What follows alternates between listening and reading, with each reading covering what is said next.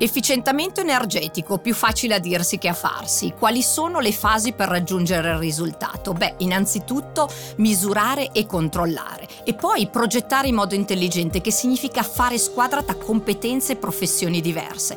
E poi, beh, innescare un circolo virtuoso di miglioramento continuo, quindi una governance intelligente, anche facendo le giuste scelte tecnologiche, per esempio IoT, Big Data, Analytics, intelligenza artificiale.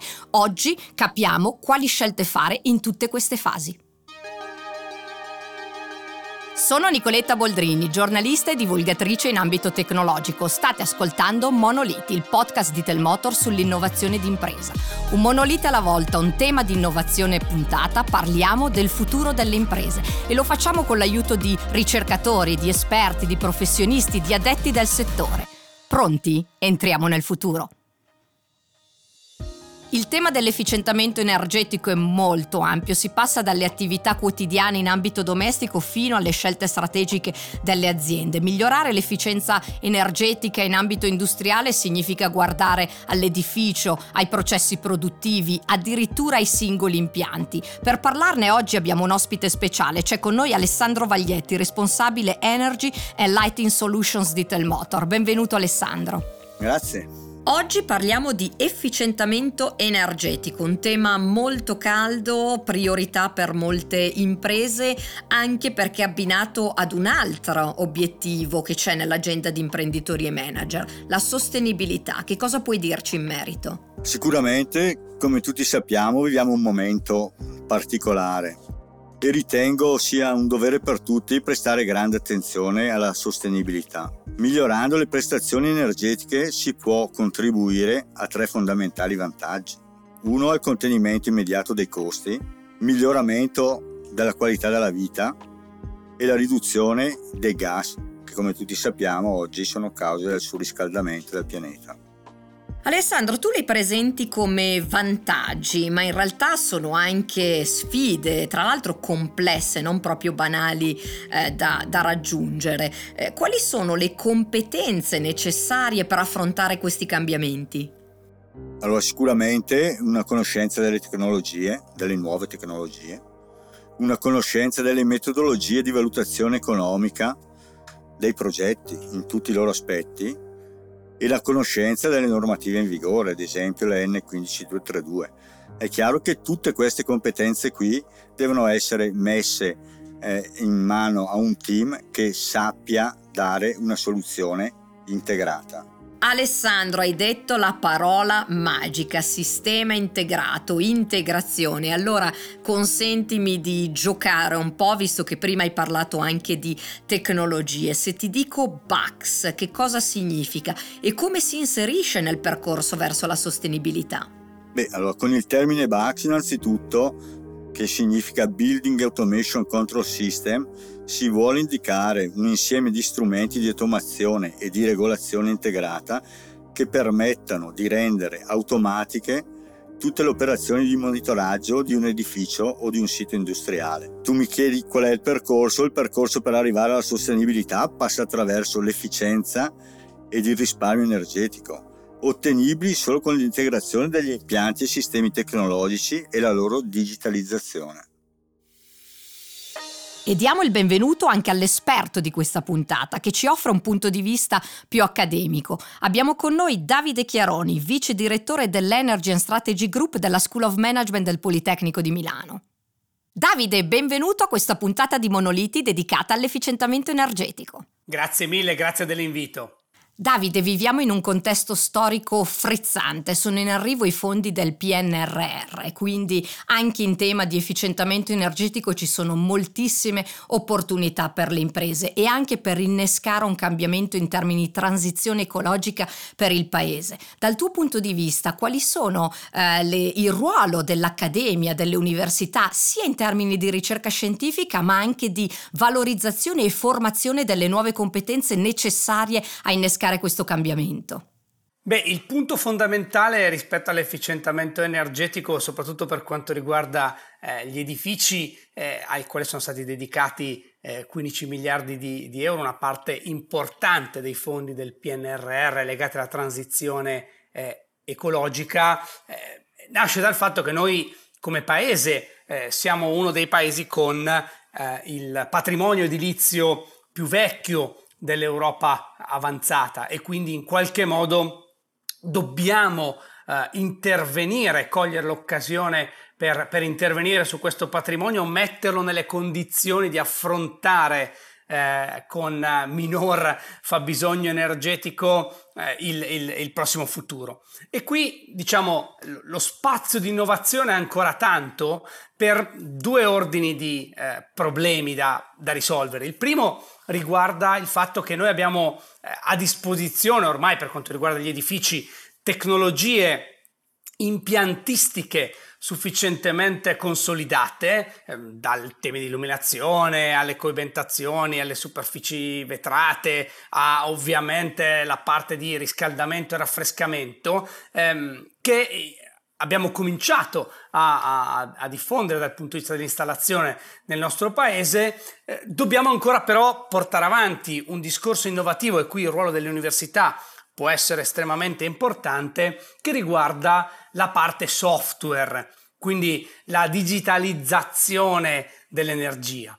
Eh, per quale ragione? Perché ovviamente per far funzionare bene un, un sistema complesso come quello di un, di un edificio dobbiamo avere un sistema di monitoraggio e controllo che permetta al, all'utente di settare le proprie condizioni di funzionamento, il proprio benessere personale, ma che poi consenta al sistema di regolarsi in maniera autonoma, andando proprio ad ottimizzare la combinazione fra, diverse, fra i diversi impianti per ottenere il, il, il risultato energeticamente più eh, efficiente. E poi non, non, dimentichiamoci che in questo ambito eh, fare efficienza energetica negli edifici oggi ormai vuol dire anche produrre localmente energia. Quindi c'è il tema degli impianti da rinnovabili distribuiti, la cogenerazione, il fotovoltaico a seconda delle caratteristiche degli, degli edifici che eh, rappresentano con il loro profilo di produzione un'altra variabile importante. Quindi non soltanto devo ottimizzare eh, i miei consumi, ma devo anche fare in modo che i consumi siano il più possibile eh, coperti dalla produzione fatta localmente. Anche qua mi servono sistemi software digitali di uh, ottimizzazione, di matching che in qualche modo sono un po' la, la, la frontiera no? verso la quale dobbiamo, eh, do, dobbiamo, muoverci, perché il rischio è che se non eh, gestiamo in maniera integrata, intelligente queste eh, soluzioni impiantistiche, eh, sì, le abbiamo effettivamente ehm, equipaggiate eh, nei nostri edifici, ma non siamo in grado di sfruttarne completamente il potenziale. E qui viene il secondo punto che giustamente è sollevato nella domanda relativo alla formazione.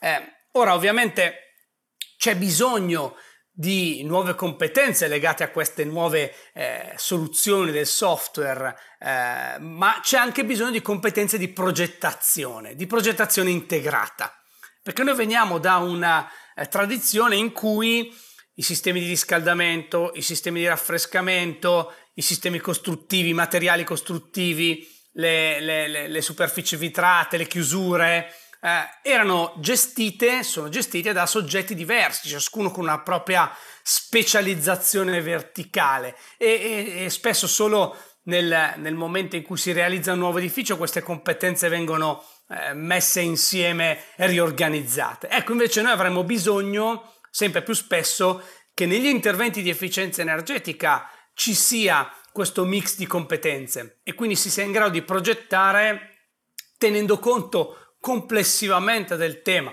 Facendo un esempio molto banale, se devo sostituire la, la, la caldaia di casa e nel frattempo sostituisco anche le superfici vetrate, magari faccio la coibentazione, quindi il cappotto al, al, al mio edificio, è chiaro che dovrò ridimensionare anche la caldaia rispetto a quella originale proprio perché scende per effetto degli altri interventi il fabbisogno energetico. Se invece faccio una sostituzione uno a uno guardando soltanto alla caldaia e prendendone una più efficiente ma dimensionata male, ecco sto sprecando un po' del vero potenziale di efficientamento che, che abbiamo a disposizione. Per fare questo, per evitare questo spreco, dobbiamo però avere competenze integrate e progettisti che siano in grado di lavorare in questa maniera e su questo il ruolo della formazione è molto importante.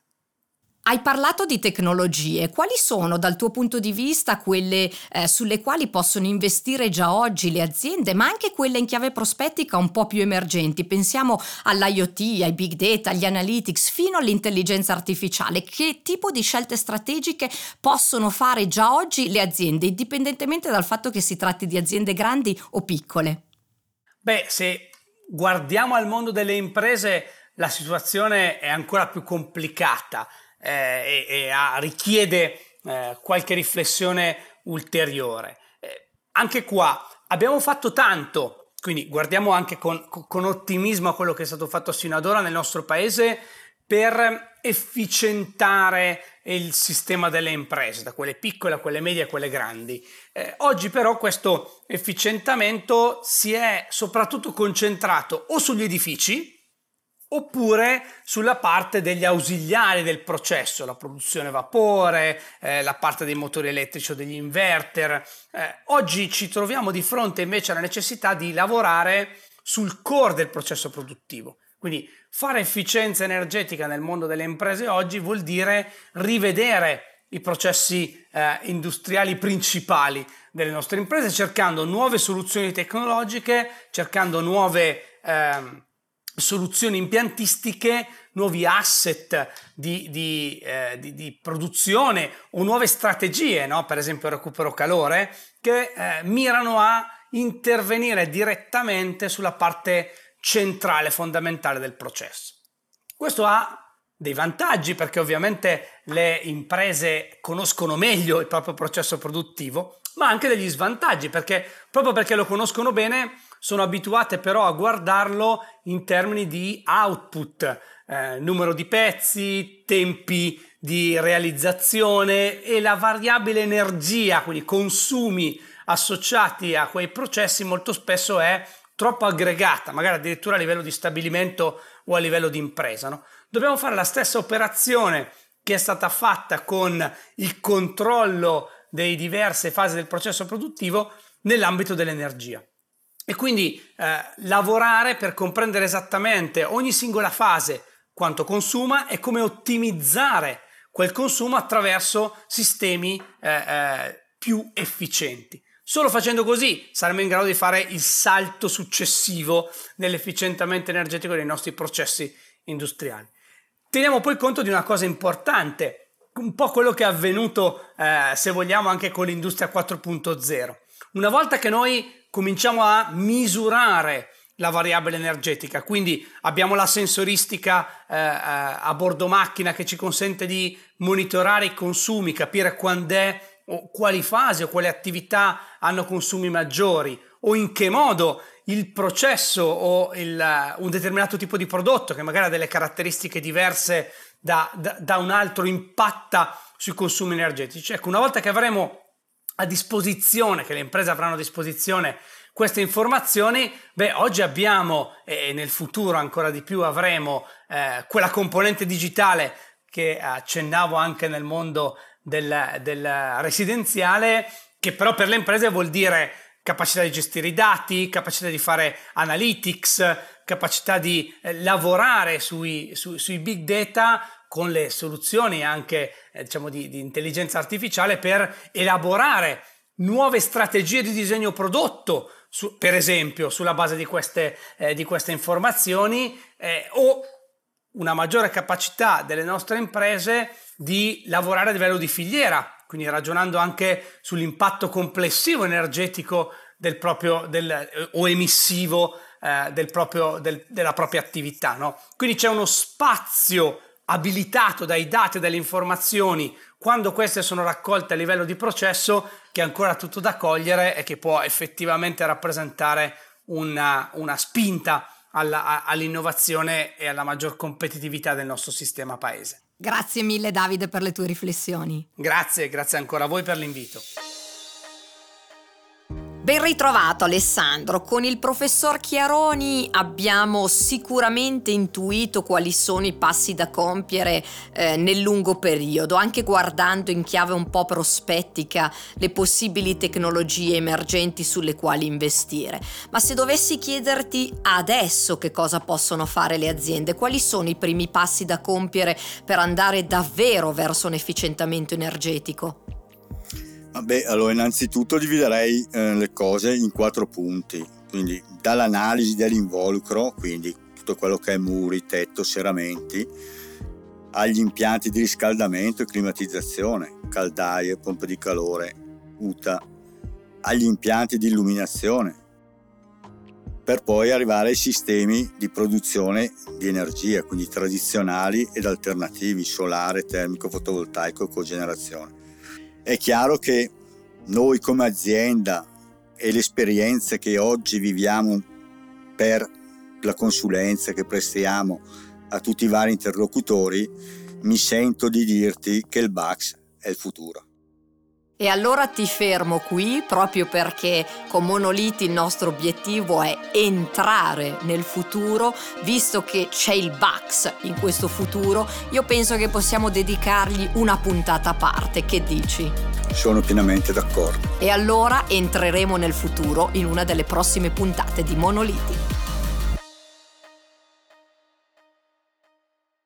Questo era un assaggio di futuro tu come lo vedi? Faccelo sapere scrivendo a monoliti-telmotor.it. Se la puntata ti è piaciuta, segui Monoliti per non perderti i prossimi appuntamenti e ci vediamo nel futuro.